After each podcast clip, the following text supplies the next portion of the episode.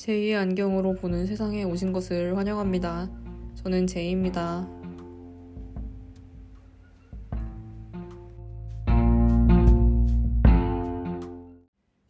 네, 여러분, 안녕하십니까. 제2의 안경 11회 시작하겠습니다. 한 주 동안 잘 지내셨나요? 라고 말씀드리고 보통 저의 한 주를 쭉 읽곤 했는데, 이번 회차에서는 딱히 드릴 말씀이 없습니다. 왜냐하면 지금 녹음일이 10회가 올라가고 바로 그 다음날이기 때문입니다. 심지어 10회도 10월 2일 월요일에 녹음하고 편집하고 10월 1일 오후에 올라갔어요. 그러니까 지금은 10월 3일입니다. 화요일입니다. 추석 연휴의 마지막 날에 다시 마이크 앞에 앉은 이유는 제가 다음 주 월요일, 그러니까 정상적으로 11화가 업로드 될 예정인 날이 10월 9일 월요일이죠. 네, 10월 9일 월요일에 그리고 그 월요일 앞선 주말, 그러니까 이 다가오는 주말에 어, 일정이 있어서 녹음과 업로드가 원활하지 못할 것 같아서 세이브 방송을 만들어 놓고 그 일정을 소화하려고 네 10회 업로드 하자마자 다시 마이크 앞에 앉았습니다. 그래서 근황을 여쭙지만 저는 근황으로 드릴 말씀이 없습니다. 단 하루 만에 뭔가 에피소드가 쌓이지는 않았고요. 아, 근데 추석 연휴 막판이라 제가 이번 추석 연휴의 큰 목표 중 하나였던 대청소를 좀 어느 정도 해서 그래서 사실 에피소드가 별로 없죠. 그 전에 뭐 친구랑 만나서 놀기도 하고 가족들이랑도 시간을 보내고 맛있는 거 많이 먹고 그랬는데 마무리를 청소 청소 대청소로 하는 바람에 지금 몹시 피곤하면서도 뭔가 이룬 것은 딱히 없어 보이는 그런 상태입니다. 사실 청소가 본전치기잖아요. 열심히 하면은 그냥 0의 상태로 돌아가는 거지 이게 플러스의 상태는 사실 아니라서 그래서 집안일이 좀 기운이 빠지고 하기 싫은 면이 있죠. 그래도 저는 해냈습니다. 완벽히 청소하지 못했지만 그래도 어느 정도 집안 상태를 끌어올리고 연휴를 마무리하게 되어서 참으로 기쁩니다. 제가 이번 주 주말과 한글날을 끼고 또 어디를 가냐면요. 제가 올해 부산국제영화제, 제 28회 부산국제영화제를 즐기러 떠납니다. 제가 뭐 영화 관계자거나 뭐 영화인이거나 그쪽 산업에 종사하는 사람은 아니고 정말 하등 관계없는 일을 하고 있습니다. 그냥 저는 관객으로서 즐기러 갑니다. 저의 연차를 탈탈 털어서 어, 이번에 부산 갔다 오면은 연말까지 정말 아파서 병원 한 번 갈 수 있을 정도의 휴가 남습니다. 네. 10월 초 부산국제영화제 보러 부산 가는 것이 저의 연간 휴가 중에 하나죠. 하반기 휴가라고 말씀드릴 수 있습니다. 상반기 휴가는 4월 말 5월 초에 전주 갔다 오고요. 그것도 영화제네요. 이렇게 말씀드리니까 진짜 영화에 미친 인간 같네요. 관계자도 아니면서 영화제 보러 상반기 하반기 휴가 쭉쭉 써서 거의 일주일씩 일정으로 놀러 갔다 오는 것이 정말 미친 사람 같습니다. 하지만 제가 좋아서 하는 일이니까요. 저는 너무너무 기대되고 가서 얼마나 또 좋은 영화 보고 즐거운 시간 보내고 올지 굉장히 기대가 됩니다. 그래서 여행을 조금 길게 가는 편이라서요. 뭐 영화제 기간 전부 동안 체류하진 않지만 못지않게 그 중간에 상당히 많은 시간을 부산에서 있을 예정이라 이 여행 준비하는 것도 좀 신경이 많이 쓰이네요. 저는 그런 사람입니다. 그냥 뭐 국내 여행인데 심지어 해외 여행도 야 여권 하나, 핸드폰 하나, 카드 하나 있으면은 괜찮지 뭐 이런 분이 계시는 반면 저는 국내 여행조차도 그렇게 떠날 수 없는 사람입니다. 모든 것을 다 챙겨가야 되고 심지어 국내면은 없으면 뭐 가서 사지 뭐 이거 너무 쉽잖아요. 어디 가서 뭐 파는지 다 알고 있고 근데 저는 그게 잘 안 돼요. 그래서 준비를 굉장히 열심히 해가고 그 과정에서 스트레스도 많이 받고 떠납니다. 근데 꼭 뭐 하나씩 두고 가서 현지에서 골치 아파하는 그런 스타일. 아, 정말 너무 싫다. 어, 말해놓고도 이런 내가 너무 싫다. 뭐 한달 전이 뭡니까? 벌써 여름에서부터 드릉드릉 하고 있었어요. 준비하겠다고. 그래서 점점 다가오면서 아주 숨이 막 가빠옵니다. 제가 추석 연휴 동안 대청소한 이유도 연휴 끝나자마자 다시 또 장기간 집을 비워야 되니까 이걸 좀 치우고 가야 된다. 청, 집 청소하기 좋은 장기 연휴가 있기도 하거니와 내가 집을 비우기 전에 이 집을 조금 치워놓고 가야 돌아와서도 생활이 가능한 돌아와서도 2023년의 마무리를 잘 이 집에서 보낼 수 있다 그런 생각이 들어서 대청소를 계획을 했습니다. 그런데 하, 진짜 중요한 것은 지금 냉장고를 손을 못 댔다는 점. 어떡하죠? 심지어 집 비워서 이 냉장고에 이거 좀 비우고들 가야 되는데 나 진짜 어떡해? 망한 걸까? 후딱 녹음 끝내고 편집도 하고 예약 발행 걸어놓고 냉장고 좀 어떻게 손 봐야겠습니다. 어차피 음식물 쓰레기 좀 버려야 되니까 냉장 속 냉장고 속에 있던 거 털어서 같이 버려야겠죠. 네, 아, 이 얘기를 제가 지금 왜 하고 있죠? 정말 많이 긴장하고 있나 봅니다. 그래서 진심으로 한 주의 안부를 여쭙기는 조금 애매한 상황입니다. 그래도 여러분들께 추석은 잘 지내셨는지, 그리고 한글날도 잘 쉬고 계신지, 추석 끝나자마자 월요일에 빨간 날이 있어서 얼마나 좋은지요. 그 덕에 또 제가 연휴 붙여서 길게 길게 놀러 가는 거 아니겠습니까? 제가 부산에 있는 동안 녹음을 해볼 생각을 안 해보진 않았습니다. 추석 연휴가 길긴 길어도 방송 두 번이나 연달아서 제작하고 내보내는 게 좀 부담스럽기도 했고, 그리고 저의 제작 환경이 그렇게 많은 장비를 필요로 하진 않아요. 핸드폰에다가 녹음하고, 아, 편집하려면 PC가 필요하긴 하네요. 그래도 여행 갈 때 노트북 가져가는 거는 그렇게 큰일이 아니니까. 어, 부산에 가서도 내가 녹음해서 편집해서 내보내도 괜찮지 않을까? 현장감 들고 재밌을 것 같은데? 그런 생각을 했지만, 어, 제가 영화제에 가서 영화 보려고 스케줄을 짜는 것을 보니 그 꼴을 보아하니 아, 무슨 팟캐스트는 무슨 팟캐스트야. 가서 영화나 똑바로 보고 오자. 영화에서 졸지나 말고 영화나 마음껏 보고 재밌는 시간이나 보내고 오자. 휴가잖아요, 저한테도. 놀다가 오면은 좋겠지. 뭐 굳이 가서 팟캐스트도 저에게 재밌는 놀이거리긴 하지만 일은 일이죠. 뭔가 해야 하는 듀, 듀티. 그거를 싸질머지고 휴가를 가고 싶진 않았습니다.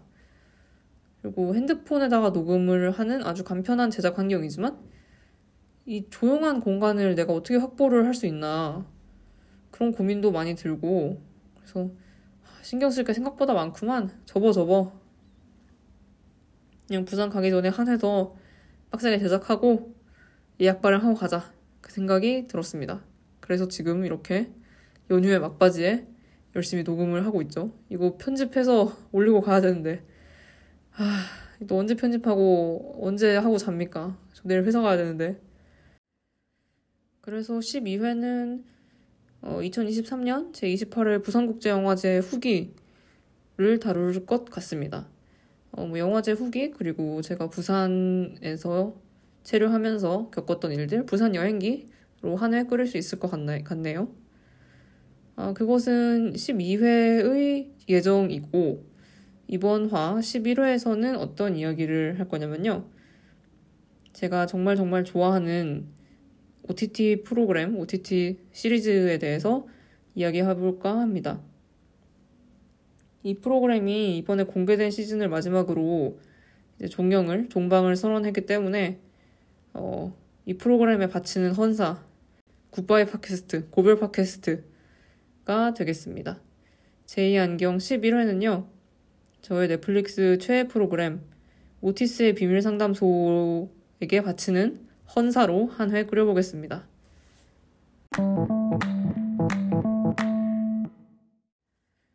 제가 최근에 넷플릭스에 재가입한 이유, 제가 정말 정말 좋아하는 프로그램, 제가 가장 좋아하는 프로그램인 오티스의 비밀 상담소에 대해서 이야기해 보겠습니다.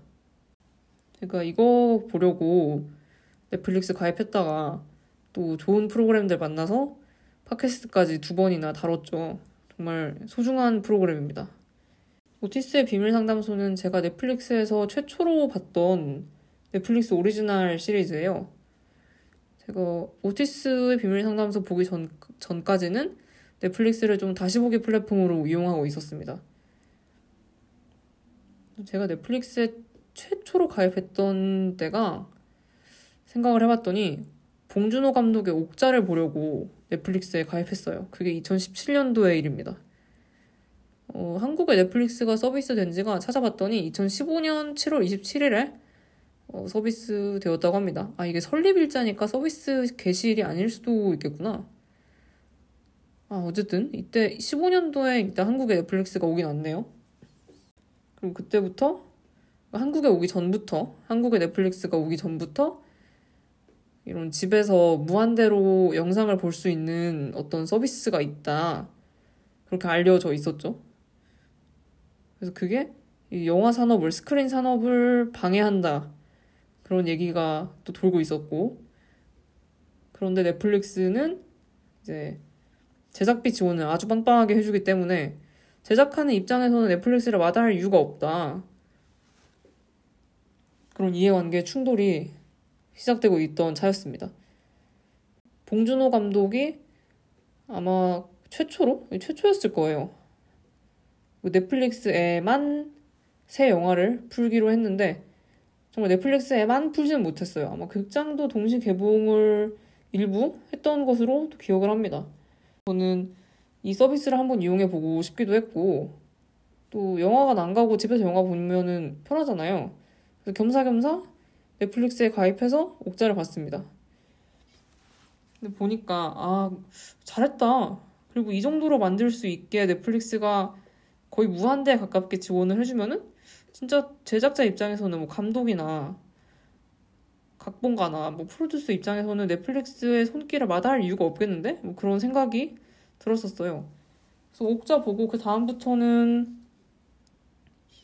오리지널 콘텐츠보다는 진짜 다시 보는 TV 다시 보고 영화 다시 보는 그 정도로 이용을 해왔죠. 데이터베이스에 있는 것들 계속 다시 보면서 제가 또 2017년에 잠시 해외 생활을 해서 그때부터 더더욱 한국 예능과 드라마를 거의 본방사수 하듯이 넷플릭스에서 봤었죠. 본방하고 한 1시간 이내로 아마 넷플릭스에 떴을 거예요. 넷플릭스에 서비스 되는 프로그램들은. 그래서 나름 알차게 이용을 했고 그리고 또 심지어 2018년, 19년 그쯤에는 무려 마블이 MCU가 넷플릭스에 있었습니다. 어, 그때 넷플릭스 구독하셨던 분들 한번 잘 생각해 보세요. 분명히 있었어요. 어벤져스 있었고, Guardians of the Galaxy도 있었고, 그래서 제가 그 전까지만 해도 마블 시리즈를 잘 안 봤어요. 저 중학생 때 막 아이언맨, 로다주 나온 아이언맨 극장 개봉해서 보러 갔지. 막 토르나 캡틴 아메리카나 어벤져스도 영화관에서 안 봤어요, 저는. 그때 2018년, 19년도에 넷플릭스에서 입문을 했죠. 마블 시리즈를. 그래서 본 거 또 보고 또 보고 또 보고. 아무튼 저에게 넷플릭스는 정말 다시 보는 그 데이터베이스를 제공하는 그 플랫폼 한 그 정도였습니다. 제가 은근히 어, 새로운 것을 막 찾아보기 시작한 지가 얼마 안 됐어요. 본 거 또 보고 또 보고 또 보고 그런 스타일입니다. 뭐 지금도 좋아하는 거는 여러 번 자주 보기도 하죠. 그러다가 최초로 본 넷플릭스 오리지널이 오티스의 비밀 상담소입니다. 이것도 나오자마자 본 건 또 아니에요. 시즌 1이 2019년 1월에 릴리즈가 되었습니다. 공개가 되었어요. 그런데 저는 시즌 2 컴백 직전에 시즌 1을 봤어요. 어쩌다가 보게 됐는지는 사실 정확히는 기억이 안 납니다. 제 친구 중에 또 넷플릭스 좋아하는 친구가 그 당시에 막 이것저것 추천을 해줬죠. 재밌었다는 거. 근데 그 중에서 마침 오티스가 땡기기도 했고, 뭐 추천해도 떴고, 그래서 재생을 시켰을 거예요. 그리고 완전히 빠져들었죠. 시즌2가 2020년 또 1월에 컴백했거든요. 그러니까 시즌 1 릴리즈하고 거의 만 1년 후에 돌아왔죠. 그러니까 저는 오티스의 비밀 상담소 시즌 1을 첫 번째 시즌을 2019년 말 아니면 2020년 초에 본 거예요. 아마 코로나 이전이니까 코로나에 대한 코로나랑 겹치는 기억이 전혀 없기 때문에 2019년 말에 본 것으로 추측을 합니다. 왜냐하면 지금이 기억이 나는 게 시즌2가 돌아오는 날에 어, 지금 찾아봤더니 2020년 1월 17일이라고, 17일이라고 합니다. 그럼 오티스의 비밀 상담소 시즌2 2020년 1월 17일에 돌아옵니다 하고 어느 날 공지가 떴겠죠? 제가 그날부터 2020년 1월 17일을 정말 목 놓아 기다렸습니다. 목을 빼면서 기다렸어요. 근데 이게 몇 시에, 정확히 몇 시에 딱 풀리는지를 그때 몰랐거든요. 그러니까 아침부터 꼬박 기다린 거예요. 그날 2020년 1월 17일에 친구 만나는 약속이 있어서 평일이었는데, 어, 저는 그때 백수였고요. 저는 별일 없었고, 친구는 직장 다니고 있어서 그 친구 점심시간에 맞춰서 회사 근처에서 보기로 해서 나갔어요. 근데 나가서도 막 핸드폰 계속 새로 고침하면서 어, 언제 업로드 돼? 언제 업로드 돼? 막 그렇게 애태웠던 기억이 나요. 그러다 집에 오는 길에 뭐 검색을 해봤더니 한국 시간으로 오후 5시인가 6시인가 그때 풀린대요. 그걸 보고 이제 아, 좀 마음이 조금 놓였죠. 몇 시간 후면은 이제 공개가 된다. 그런 생각이 들어서. 그리고 공개되자마자 저는 밤새서 다 봤습니다. 한 8편이고 총 8시간이 조금 안 되죠. 1시간 한 화가 1시간 미만이니까. 근데 오후 5시부터 뭐 밥 먹고 어떻게 씻고 잘 준비하고 누워서 그 다음날 아침까지 꼬박 다 봤습니다. 이게 보니까 금요일이었어요. 2020년 1월 17일이 금요일이에요. 그러니까 금요일 오후 5시에 딱 풀렸어요. 그럼 전 1화 재생을 해서 쭉쭉쭉쭉쭉 봤습니다. 거의 밤새서 보고 그 다음 토요일에 커피 관련해서 one-day 클래스를 제가 들으러 갔어요. 그래서 거의 밤 꼬박 새고 꼬박은 아니죠. 조금 잤을 거예요. 조금 자고 일어나서 뭐 허둥지둥 커피 클래스 들으러 갔던 기억이 또 납니다. 그렇게 오티스에 미쳐 있었었네요. 근데 시즌 3는 또 2021년 1월에, 그러니까 꼬박 1년 만에 돌아온 게 아니라 이때는 또 이제 코로나 시기였죠. 조금 밀려서 21년도 9월에 돌아왔습니다. 이때는 또 추석쯤에 컴백을 해서 추석 때 이동하던 차에서도 뭐 본 기억이 나고 연휴 직전에 공개됐나? 그래서 어, 추석 때 봐야지 라고 생각은 했으나 이미 추석 전에 많이 봐버렸다. 그랬던 기억이 또 납니다. 그리고 마침내 시즌4가 2023년 9월 이번에 돌아왔죠. 이게 또 2년 만에 돌아온 거라 어, 애타게 기다리고 있었습니다. 시즌 3에서 끝날 수가 없게 이제 엔딩이 돼서 어쨌든 한 시즌은 최소한 한 시즌은 더 있을 거라고 예상은 했는데 아 이게 1년이 지나고 2년이 다 돼가는 시점에서 공개가 되니까 전 그동안 많이 애를 태웠죠. 이 사이에 그래서 넷플릭스 좀 끊었다가 다시 봤다가 끊었다가 다시 봤다가 그랬네요. 또 이번 시즌 시즌 4 공개되면서 뭐 the last season 뭐 마지막 시즌으로 돌아옵니다. 이거 보고 너무 마음이 아팠죠. 이게 마지막이라니 예상은 했지만 정말 이게 마지막이라니 나의 한 시절이 저물구나 저무는구나 그런 생각까지 하면서 이번에 시즌 4 컴백을 기다렸고 아주 아주 재미있게 다 봤습니다. 도대체 얼마나 재밌는 프로그램이면은 그렇게 다음 시즌을 목 놓아서 기다리고 한 시즌 공개되면 그렇게 밤을 꼴딱 새가면서 다 정주행을 해버리는가 궁금하시죠? 이미 워낙 너무 유명한 프로그램이고 역사가 깊기 때문에 많은 분들이 보셨을 것 같은데 어 그래도 아직까지도 오티스의 비밀 상담소를 보지 않은 분들을 위해서 간단하게 소개해드리고자 합니다. 하지만 의문이 드는군요. 왜 아직까지 안 보셨죠? 당장 가서 보세요. 당장 가서 보셔야 하기 때문에 어, 제가 보통은 좀 스포일러까지 해가면서 제가 본 감상에 대해서 말씀드리는 편인데 편하게 말씀드리는 편인데 오늘은 최대한 스포일러 하지 않겠습니다. 이 팟캐스트를 청취하는 분 중에 오티스의 비밀 상담소를 아직도 보지 않은 분이 계시다 하면은 그분들께 권해드리는 느낌으로 감상에 방해가 될 만한 내용은 쏙쏙 빼고 하지만 중요한 내용은 꼭꼭 눌러 담아서 소개해 보도록 하겠습니다. 오티스의 비밀 상담소는 일단 스쿨 드라마입니다. 청소년들의 학교에서 벌어지는 우당탕탕 에피소드들을 담은 드라마입니다. 어, 그렇기 때문에 자연스럽게 성장 드라마이기도 하고요. 그리고 기본적으로는 코미디입니다. 진짜 웃겨요. 그리고 동시에 성인물입니다. 청소년 관람 불가인 프로그램입니다. 이것이 병존이 가능한가? 스쿨 드라마 하면서 성인물이라고? 청불이라고? 이게 돼? 이게 같이 돼? 오티스의 비밀 상담소는 그것을 해냈습니다. 그래서 원제목을 먼저 말씀드려야 될 것 같아요. 오티스의 비밀 상담소는 한국어 번역 제목이고요. 원제목은 섹스 에듀케이션입니다. 이걸 그대로 번역하면은 성교육이 되겠죠. 여러모로 어, 오티스의 비밀 상담소라고밖에 옮길 수 없는 그런 프로그램일 것 같습니다. 아, 제가 이거 팟캐스트에서 오티스의 비밀 상담소를 다루면서 어, 원제목을 아무래도 얘기할 것 같은데 이거 걸리지 않겠지 심의에? 그런 걱정도 좀 했습니다. 그래서 어, 청소년 청취 불가로 내보내야 되나? 그런 생각도 했는데 어, 뭐 저의 팟캐스트에 당국은 별로 신경 안 쓰실 것 같기 때문에 그냥 가겠습니다. 어, 그리고 이 드라마는 영국을 배경으로 하고 있습니다. 영국에서도 가상의 지역인 무어데일이라는 지방에서 이루어지고 있고요. 어, 이게 찾아봤더니 촬영은 웨일즈에서 했다고 해요. 영국 드라마인데 우리가 아는 뭐 빅벤 나오고 막 런던에서 벌어지는 일은 아니고요. 딱 봐도 좀 시골입니다. 막 나무 많고 고즈넉한 그런 동네예요. 어, 우리의 주인공인 오티스가 있죠.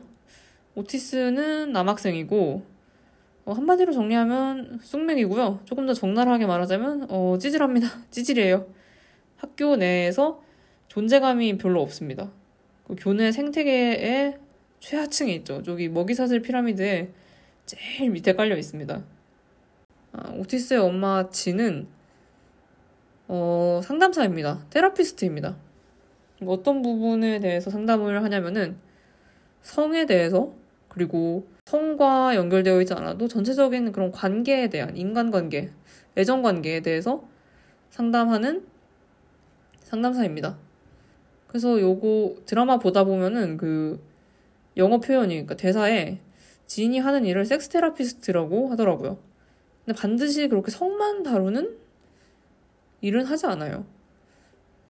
성생활에 문제가 있는 사람들을 상담하긴 하는데 그 성생활에 문제가 있다 하면 보통 열의 아홉은 아니 백의 백은 저기 심리적인 문제가 있는 내 마음의 저 깊은 곳 어딘가에 풀리지 않는 것이 있어서 그게 성생활에 문제가 나타나는 경우가 굉장히 많죠. 그래서 우리의 주인공 오티스는 이 엄마 지인으로부터 직접 전수받진 않았지만 어깨 너머로 주워들은 성 관련 지식이 굉장히 풍부합니다. 그런데 정작 경험은 없어. 그 시즌 1 첫 번째 기준으로 오티스가 이렇게 연애도 제대로 해보지 않은 걸로 나와요. 그리고 오티스가 연애를 했는지 안 했는지 관심을 가지는 사람도 딱히 없습니다. 어, 어떤 느낌인지 아시겠죠?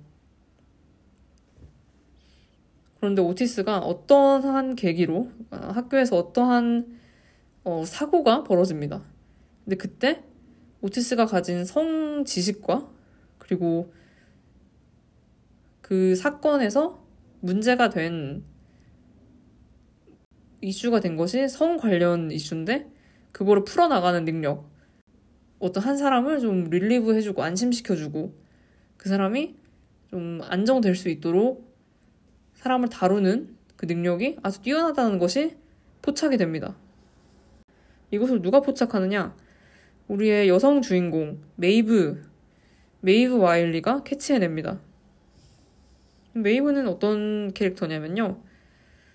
어, 메이브는 아주 납작하게 말하자면은 어, 학교 일진이라고 볼 수 있겠죠. 근데 뭐 여왕벌이라던가 그런 일진 좀 폭력적인 아이들 휘두르는 동급생들을 막 휘두르는 그런 스타일은 아니고요. 별로 친구가 없습니다. 메이브도. 그런데 메이브는 어, 본인이 세상을 왕따시켜버리는 그런 센 캐죠. 아주 외모도 예쁘고 성격도 당당하고 성적도 좋습니다. 심지어 공부까지 잘해요. 특히 문학적인 소양이 아주 훌륭한 캐릭터입니다. 그래서 이런 메이브랑 오티스가 학교에서 같이 어울릴 일이 뭐가 있겠어요? 전혀 없죠. 오티스는 메이브를 감히 자기가 친하게 지낼 수조차 없는 그런 존재로 볼 것이고 메이브는 오티스가 누군지는 알았을까요? 그런데 그 일련의 사건을 해소하면서 메이브가 알아차리게 됩니다. 어, 저 녀석 성에 관해서 되게 잘 아는데? 그리고 그거를 되게 잘 풀어내서 문제를 겪고 있는 애들한테 도움이 되네? 근데 그게 음, 부적절한 도움이 아니고 정말 현실적으로 실질적인 도움을 베푸는 거예요. 그래서 메이브가 오티스에게 상담소를 운영하자고 제안합니다. 그러니까 교내에 상담소를 차리는 거예요. 만약에 성 관련해서 문제가 있는 사람이 있다면은 오티스 밀번을 찾아가라. 그런 상담소를 차리기로 이제 메이브가 제안을 합니다. 아, 왜냐하면 메이브가 가정 형편이 좋지 못해요. 그래서 경제적으로 좀 어려움을 겪는 캐릭터라 이 상담소를 유료로 운영하면서 수익이 생기면은 오티스랑 반반 나눠 가지자 그런 제안하는 거죠. 근데 오티스가 상담을 맡으면은 메이브는 이제 모객을 하는 거예요. 뭐 마케팅도 하고 실제로 손님들을 모셔와서 약속 시간 정해서 오티스 앞에 데려다 놓고 그로 인해 발생하는 수익은 우리 둘이 나눠 갖자. 그렇게 메이브가 제안을 하고 오티스 입장에서는 이 학교의 여왕벌과 같이 뭔가를 할 수 있으니까 마다 할 일을 마다 할 이유가 없죠. 돈도 벌 수 있고. 그래서 팀이 이루어집니다. 그렇기 때문에 한국의 제목이 오티스의 비밀 상담소라고 지어진 것 같아요.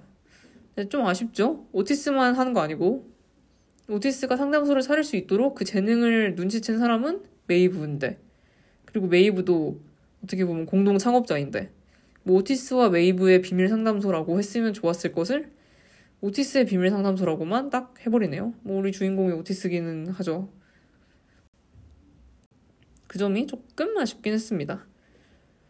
하지만 이제 드라마의 개괄은 이 정도로 말씀드릴 수 있을 것 같나요? 같네요. 전혀 아무것도 모를 것 같은 순진한 쑥맥 오티스가 알고 보니 성에 대해서 너무 잘 알아. 그래서 그 오티스가 교내에 어, 문제가 있는 성적으로 문제가 있는 아 문제가 있다기보다는 성적으로 문제를 겪고 있는 학생들에게 본인의 가르침을 설파하는 그래서 자기가 또 테라피스트가 되어주는 거죠.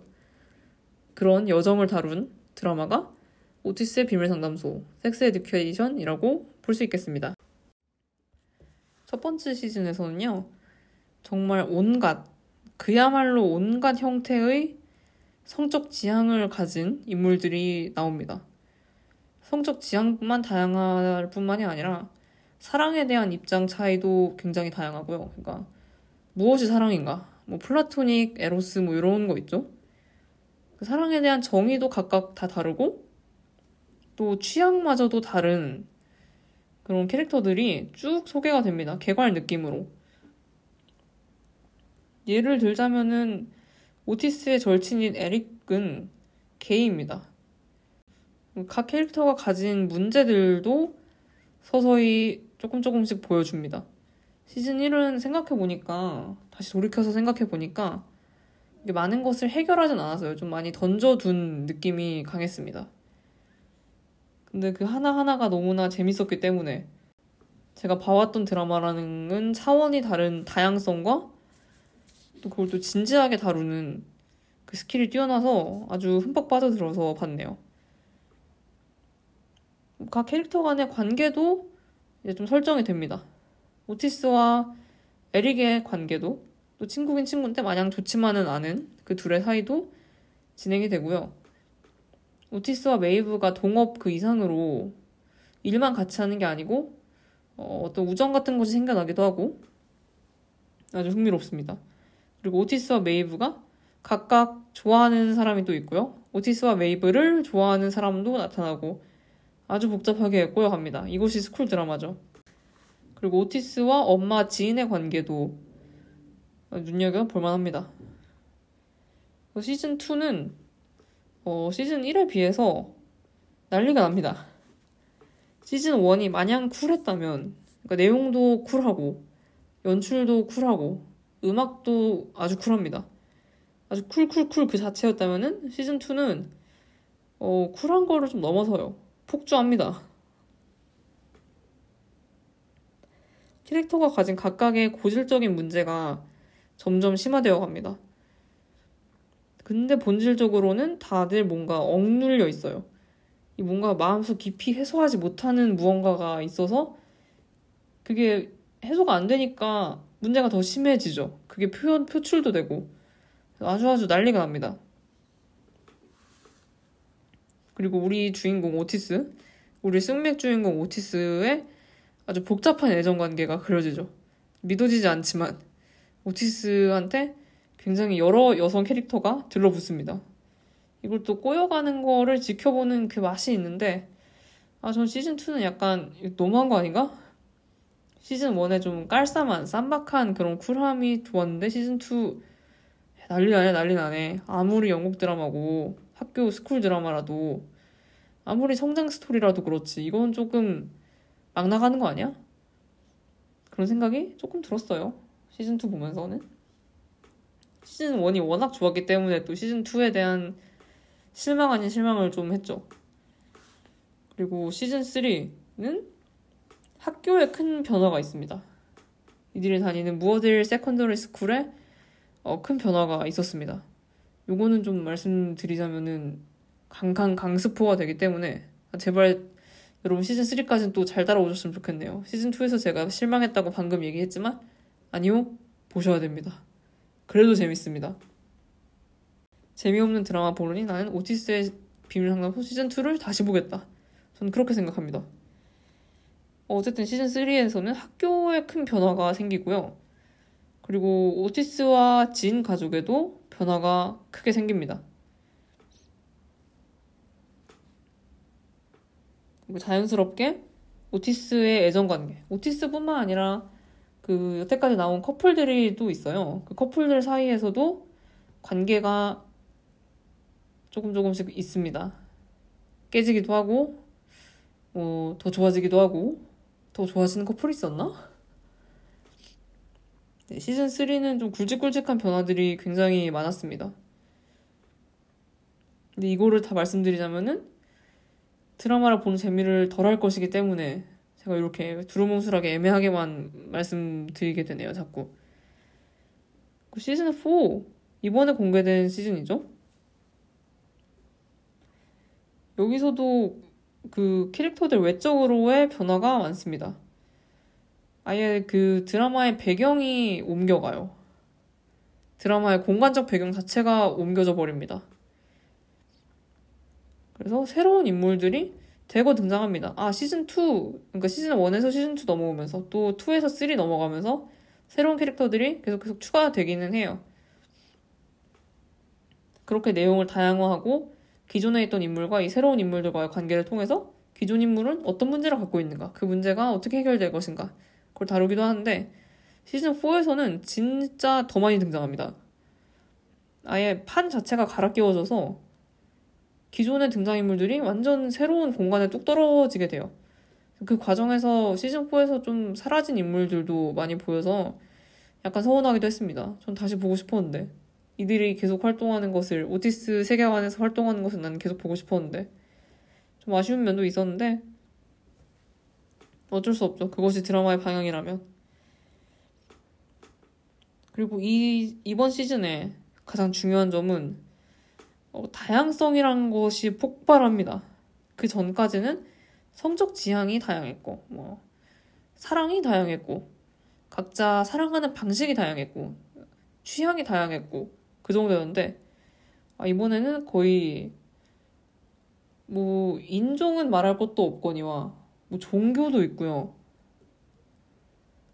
그 성적인 다양성도 어 이런 말 하면 제가 너무 편협하고 무식해 보일 수 있는데 저는 정말 애초에 알지 못했던 그런 세계도 시즌 4에서는 등장을 했어요.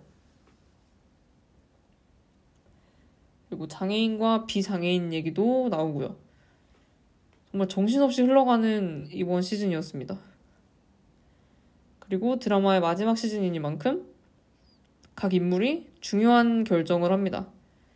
그 앞에서도 결정이 사실 많이 했어요. 어떤 갈등 상황 속에서 뭐 이쪽으로 할까 저쪽으로 할까 이 선택을 할까 저 선택을 할까 그런 거는 항상 그려져 있었죠. 근데 이번에야말로 어, 정말 성장을 할 만한 결정을 합니다. 과거와 완전히 단절되는 그런 결정들. 이 결정을 함으로써 이전의 나는 과거의 내가 되어버리는. 그러니까 앞으로의 나, 지금의 나와 앞으로의 나는 이전의 나와 결별을 하는 것이죠. 그게 인간으로서의 한 성장이기도 하고, 그리고 새롭게 나아가리라는 그런 다짐이 느껴지는 결정들을 캐릭터들이 해냅니다. 그리고 가장 중요한 것은 이런 결정을 남에게 떠밀려서 하지 않고 자기 스스로의 의지로 그래 난 이제 변하겠어 난 앞으로 예전처럼 살지 않겠어 그런 결정을 해나가는 모습이 시즌 4에서 그려집니다. 여기까지 들으셨다면 제가 이 프로그램을 왜 이리 좋아하는지 충분히 이해하실 수 있으리라 저는 생각합니다. 너무 매력적이지 않나요? 스토리도 매력적인데 어, 보시면은 이 화면이 굉장히 알록달록하고 드라마가 만듦새가 좋습니다. 또 제가 드라마에서 굉장히 중요하게 생각하는 음악, 삽입곡도 굉장히 좋고요. 제가 자꾸 좋다 좋다 좋다만 얘기하니까 잘 안 와닿으시죠? 그러니까 여러분 드라마 보셔야 돼요. 영업을 이렇게 합니다. 제가 구체적으로 오티스의 비밀 상담소를 좋아하는 이유가 제가 또 한번 생각을 해봤어요. 천천히 생각해봤어요. 난 이 드라마를 왜 이렇게 좋아할까? 그냥 화면이 예쁘고 캐릭터들이 매력있고 음악 좋고 그 이상으로 이 드라마가 좋은 이유가 뭘까? 그거에 대한 제 결론은 오티스의 비밀 상담소는 사랑에 대한 이야기를 하고 어떤 관계 꼭 성관계만이 아니라 인간과 인간 사이에서의 관계 얘기를 하고요.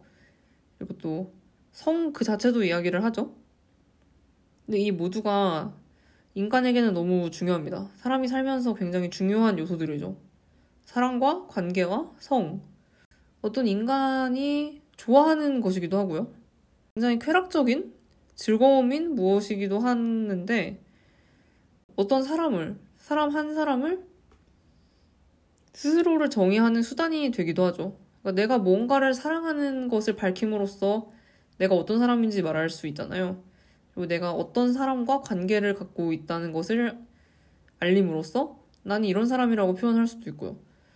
또 성적 지향성도 꼭 성적 지향뿐만이 아니라 아, 제가 이 분야에서는 조금 무지하는 바람에 올바른 단어 선택을 못할 수도 있음을 미리 양해 부탁드립니다.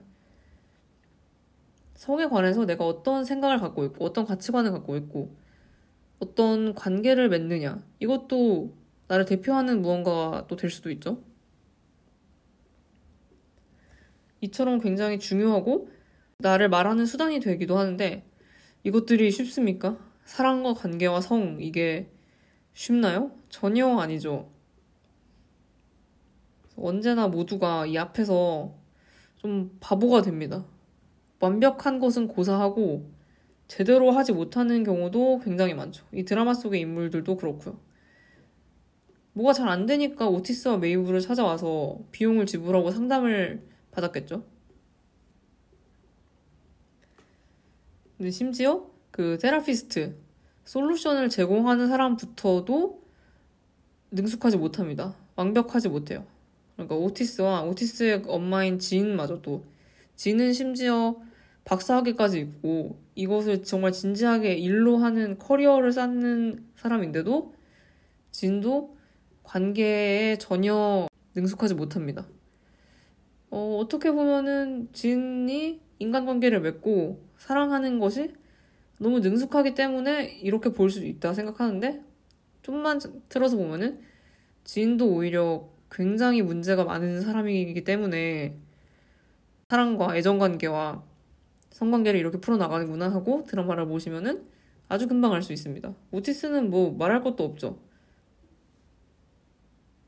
아주 불타는 사랑을 할, 해야 하는 청소년 시기에 쑥맥처럼 아무것도 못하고 발만 동동 구르고 있는 이유가 또 드라마에서도 나옵니다. 근데 이런 오티스랑 이런 지인이 돈 받아가면서 테라피스트 행사를 하고 있으니까 그게 굉장히 우습죠. 인간 세상의 우스운 면 중에 하나죠. 이렇게 모두가 문제를 끌어안고 그것도 보통 문제가 아니고 아주 중요한 문제인데 삶에 있어서 이거는 꼭 풀고 넘어가야 내 스스로가 편안해지고 또 내가 어떤 사람인지 스스로도 정의할 수 있는 그런 문제들인데 그래도 괜찮아. 문제가 좀 있어도 괜찮단다. 라고 오티스의 비밀 상담소라는 드라마가 말을 해줘서 저는 그게 참 좋았어요. 어떤 문제가 있으면은 해결하면은 좋죠. 그래야 내가 편해지기도 하고 문제 당사자가 문제를 해결해야 좀 편하게 살 수 있죠. 그런데 많은 경우에 우리는 왜 그런 문제가 있어? 너는 뭐가 잘못됐기에 그게 그거를 앓고 살아가는 거야? 라고 좀 다그치는데 그럼 안 되는 건 또 알고 있죠. 다그쳐봤자 뭐가 달라지겠어요. 그 문제 원인을 찾아서 같이 해결해 나가거나 아님 아예 무시하고 좀 강인하게 살아가거나 그래야 되는데 또 또 잘 그러지도 못하죠. 문제를 붙들고 살아가죠. 해결할 것도 아니고 그냥 그 문제 그 자체를 끌어안고 그렇게 살아가죠. 마치 그런 문제가 존재하면은 안 되는 것처럼 여기면서.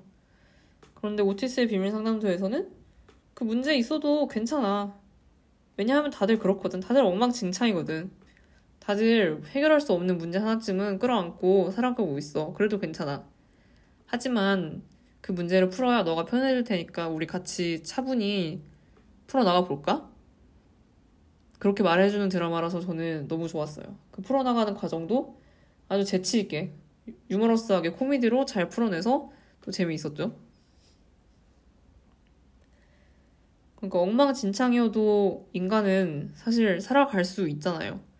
이 세상에 완벽한 사람이 어디 있겠어요? 다 좀, 좀이 아니라 많이 결함이 있는 채로 살아가죠. 그런데 또 재밌는 게, 그 엉망진창인 그대로 쭉쭉쭉 살아가는 게 아니라, 조금 조금씩 나아집니다. 신기하게도, 재미있게도. 그래서 나 자신을 사랑한다면은, 정말 진심으로 나를 사랑하고 아낀다면은, 그리고 타인에게 나의 그 모습을 좀 모자라기도 하고, 좀이 아니죠. 많이 모자라고, 여기저기 부족하고, 깨지고, 상처 입은 그 내 모습을 용기 있게 남에게 내보일 수 있다면은, 그리고 그 타인도 나처럼 내 스스로처럼 있는 그대로 사랑한다면 우리는 조금 더 살만한 세상에서 살아나갈 수 있지 않을까. 이 드라마가 그런 얘기를 하더라고요. 좀 더 살만한 세상이라는 것은 우리가 서로 사랑하고 서로 이해하고 또 나와 다른 남이라도 인정하고 그리고 그 남도 나를 인정해 주겠죠. 하지만 그 와중에 우리 또 싸우겠죠. 그래도 괜찮아요. 제가 무슨 얘기 하는지 잘 모르시겠죠? 하지만 자세히 알고 싶다면 이 드라마를 꼭 보셔야 합니다.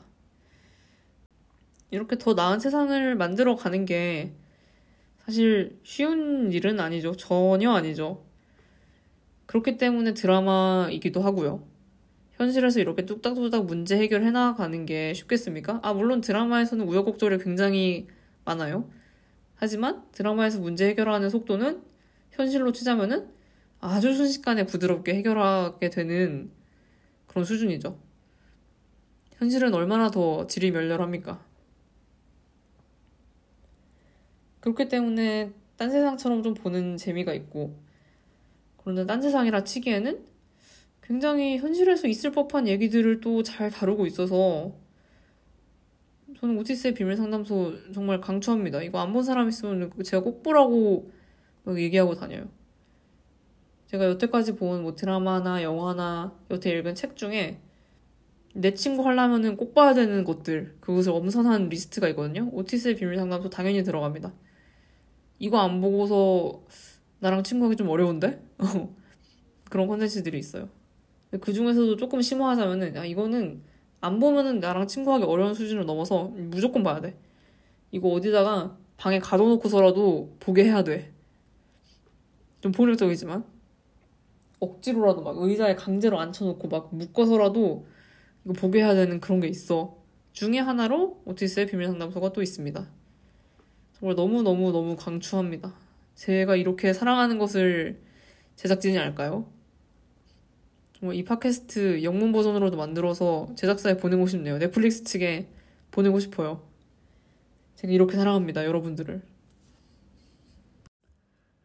그리고 배우들의 매력에 대해서 말하자면 정말 한도 끝도 없이 얘기할 수도 있는데요. 일단 우리의 주인공 오티스.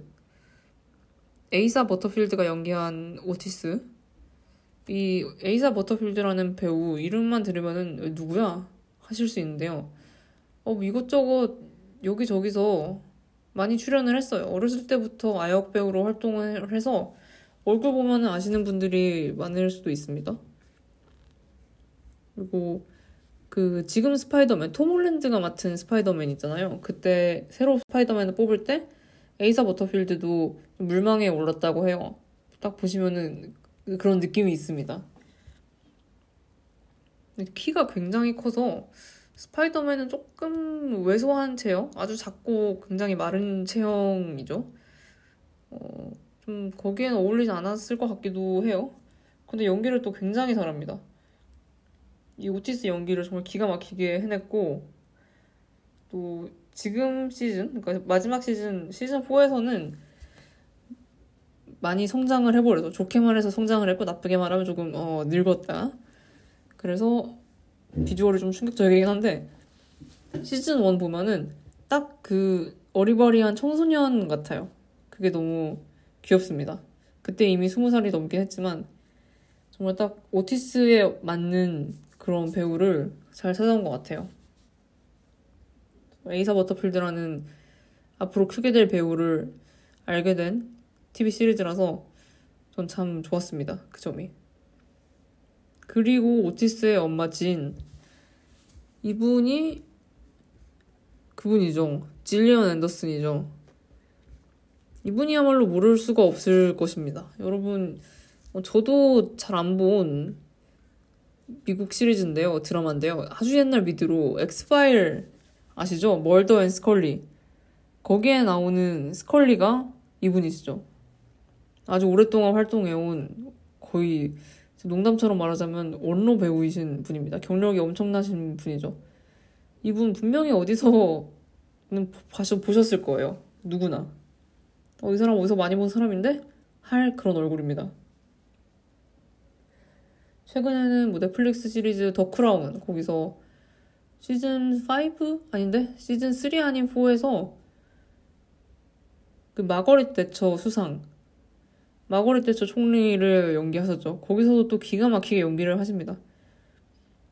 근데 이 오티스 시리즈에서 오티스의 엄마 진, 또 진은 오티스를 혼자 키우는 싱글맘이죠.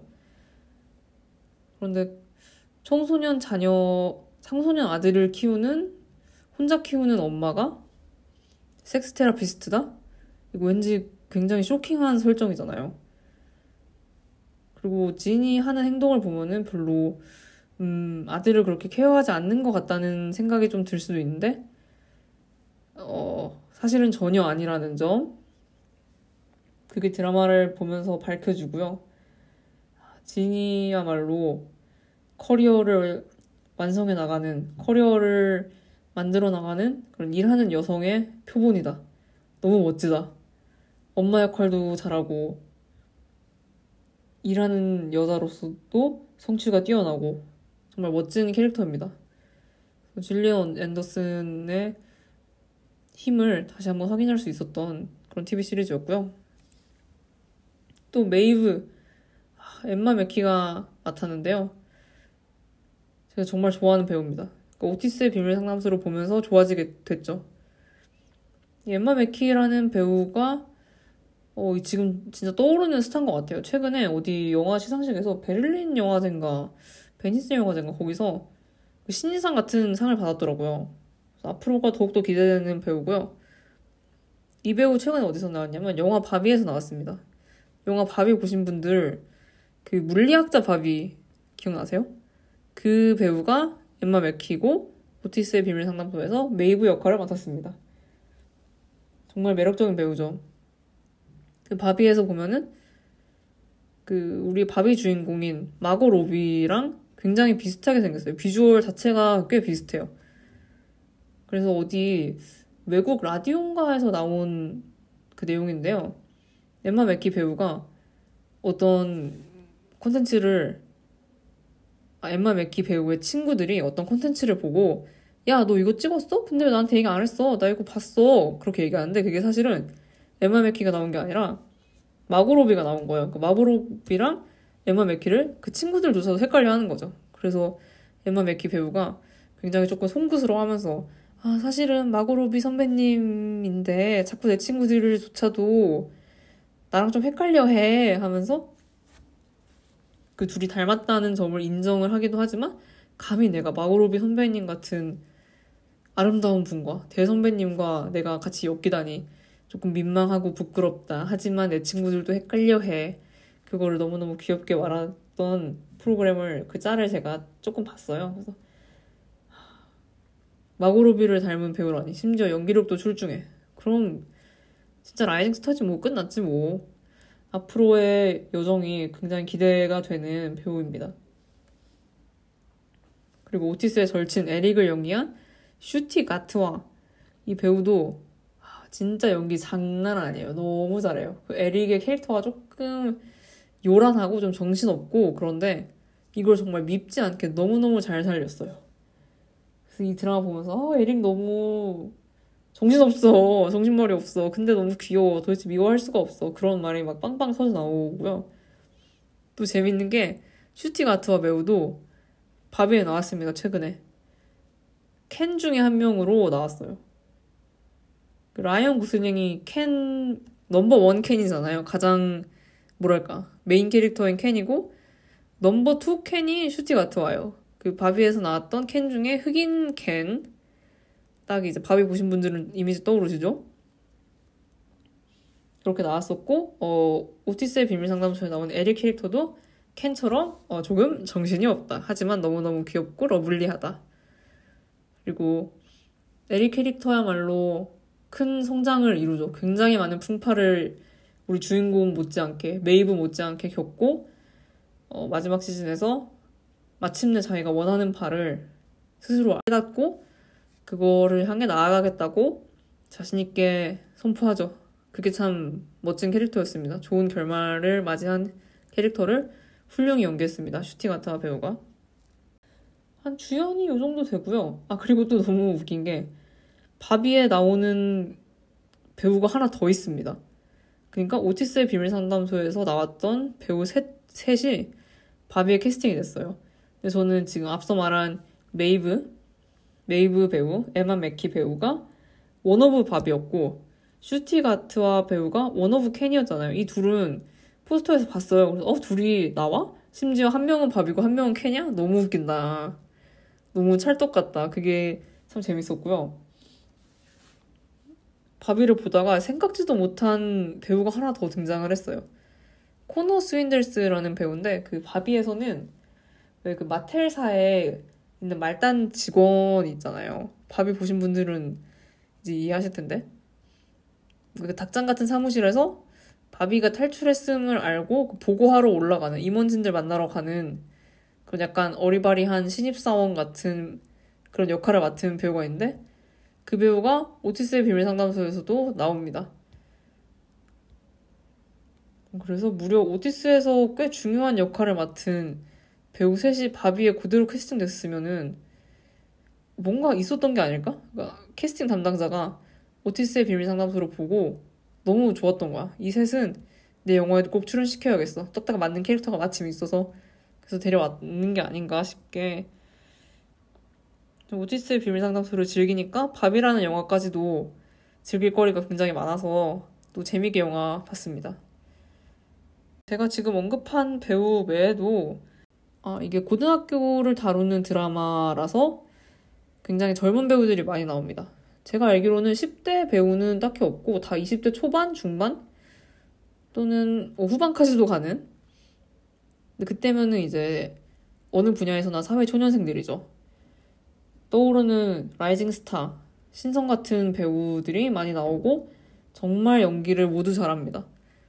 저는 이제 오티스의 비밀 상담소 재밌게 봤고 여기 나오는 배우들이 앞으로 어떤 커리어를 쌓아 나갈지 그걸 쫓아가는 것만으로도 제 문화 생활이 크게 재미있으리라고 충분히 예상을 할 수 있더라고요. 여기서 봤던 배우들이 앞으로 꼭 뭐 넷플릭스 시리즈 아니더라도 다른 드라마나 영화에서 활약을 하고 있다면 저는 아주 기쁘게 한번 시도를 해볼 것 같아요. 연기를 너무 잘하니까 다른 캐릭터도 멋지게 그려내겠지. 그런 믿음으로 앞으로도 볼거리가 가지치기를 해나갈 게 수없이 많이 생겨서 그리고 가지 하나하나가 아주 단단하고 확실하고 실패 없이 재밌으리라는 생각이 드니까 약간 설렙니다. 설레기까지 합니다. 아, 그런데 주의를 드려야 할 점이 오티스의 비밀 상담소가 청소년 관람 불가 등급이고 또 원제부터 섹스 에듀케이션이라고 아주 화끈한 제목을 갖고 있죠. 그래서 공공장소에서 보기에는 조금 어, 거시기 할 수도 있다. 재생을 딱 시켰는데 아이고 세상에 싶은 장면이 종종 있습니다. 그래서 어, 시작 자체는 집에서 조신이 시즌 1 1화 보시고서 네, 그다음부터는 어, 밖에서 봐도 괜찮아요. 조금 철면피 빨고 보면은 괜찮습니다. 그리고 어차피 뭐 남들은 내가 핸드폰으로 뭘 보고 있는지 크게 신경 안 쓰잖아요. 근데 시즌 1 1화가 첫 번째 재생시키는 딱 순간부터가 강렬하기 때문에 그것만큼은 제가 댁에서 보시기를 권해드립니다. 뭐 밖에서 볼 수 있고 신경 안 쓸 것 같은데 그 이 드라마를 보는 여러분 스스로가 아니 내가 이것을 밖에서 보고 있단 말이야 라는 생각에 탁 마음이 막힐 수도 있어서 그것만은 막아야 하지 않겠습니까? 시작과 함께 장벽이 생기면 안 되죠. 앞으로 쭉쭉 봐야 될 드라마가 얼마나 많은데 앞으로 쭉쭉 봐야 될 회차가 얼마나 많은데 네. 처음 시작은 조용히 혼자 즐길 수 있는 공간에서 마음껏 즐기시기를 제가 좀 당부드리겠습니다. 정말 이상한 거 아닙니다. 제가 진심으로 권해드리는 드라마기 때문에 이런 꿀팁도 보내주고 있다. 그렇게 생각해 주시면 좋겠습니다. 여태까지 팟캐스트 총 에피소드 10개 발행하면서 그 조회수 데이터가 저한테는 다 뜨잖아요. 제가 관리자니까. 근데 보면은 영상물 다뤘을 때가 조회수가 좀 좋았습니다. 무빙 다뤘을 때랑 영화 오펜하이머 얘기했을 때 그 조회수가 아직까지도 조금 조금씩 올라가고 있어요. 공개하자마자 쭉 올라가기도 했고. 아마 그 두 개가 지금 각종 플랫폼에서 동일하게 조회수 랭킹 top2에 올랐을 텐데요. 어, 이번 프로그램에도 기대가 좀 큽니다. 일단 영상물이기도 하고, 아, 근데 영상물 치고 조금 안 나온 것도 있구나. 어, 여태까지 빅데이터에 근거해서 보자면은, 오티스의 비밀 상담소 다뤘으면은 조회수가 조금 잘 나올 것 같기도 하고, 그리고 저의 단순한 희망으로, 저의 단순한 소망으로 조회수가 잘 나왔으면 좋겠습니다. 왜냐하면은 요거 많이 듣고, 여태 안 보신 분들은 저의 팟캐스트로 인해서 오티스의 비밀 상담소 입문한다면은 너무너무 제가 보람차겠고요. 오티스의 비밀 상담소를 재밌게 보고 저처럼 마지막 회까지 되게 재밌게 봤어요. 그런데 끝나서 조금 아쉬워. 그래서 부가 컨텐츠로 찾아보시던 분들이 이 팟캐스트에 닿게 된다면은 또 이 팟캐스트를 재밌게 들으셨다면은 댓글로 막 표현해 주셨으면 좋겠어요. 어, 저도 너무 재밌게 봤어요. 어떤 면이 좋았고, 어떤 면이 좀 아쉬웠고. 저의 최애 드라마도 오티스의 비밀 상담소입니다. 막 이렇게 댓글 남겨주시면은 저도 신나서 또 드라마 수다 떨러 달려가겠습니다. 듣기만 하고 여태까지 댓글 안 남겨주셨던 분들, 이번에 저의 헌정 방송이, 저의 덕후의 뻐렁침이 여러분의 어딘가를 자극했다면은 댓글로 꼭 남겨주세요. 제발 이번만큼은 저도 정말 수다 떨고 싶어요. 이 드라마 너무너무 재밌게 봤다고 같이 이야기 나누고 싶은 마음이 아주 굴뚝입니다. 그러니 수줍어하지 마시고 꼭 등장해서 저랑 드라마 관련 수다 재미나게 떨어주셨으면 좋겠습니다. 오티스의 비밀 상담소 나는 이런 점이 좋았어요. 정말 환영이고요. 난 이런 점이 좀 별로였어. 또한 환영입니다. 그냥 아무 말이나 다 써주시면 제가 달려가서 그에 다 맞게 대꾸하겠습니다. 그러니 샤이 청취자 여러분들, 샤이 오티스 애호가 여러분들 꼭 등장하셔서 우리 같이 이야기 나눴으면 좋겠습니다. 네, 제2 안경 11회는 여기까지 하겠습니다. 저는 편집 마저 잘하고 예약 발행 날짜 맞춰서 잘 눌러놓고 부산에서 즐거운 시간 보내고 돌아오겠습니다.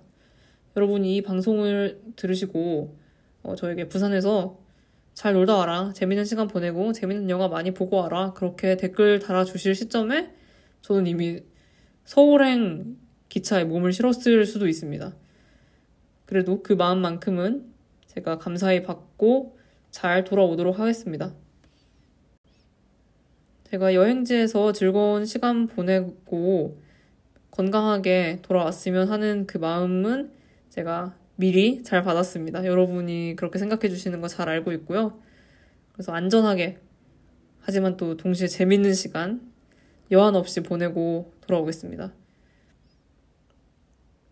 부산에서 또 있었던 재밌는 일들 다음 방송으로 내보낼 수 있게 또 잘 준비해 보겠고요. 네, 여러분들 한글날 연휴 잘 마무리하시고 깊어지는 가을날 만끽하는 하루 보내셨으면 좋겠습니다. 오늘도 들어주셔서 감사합니다.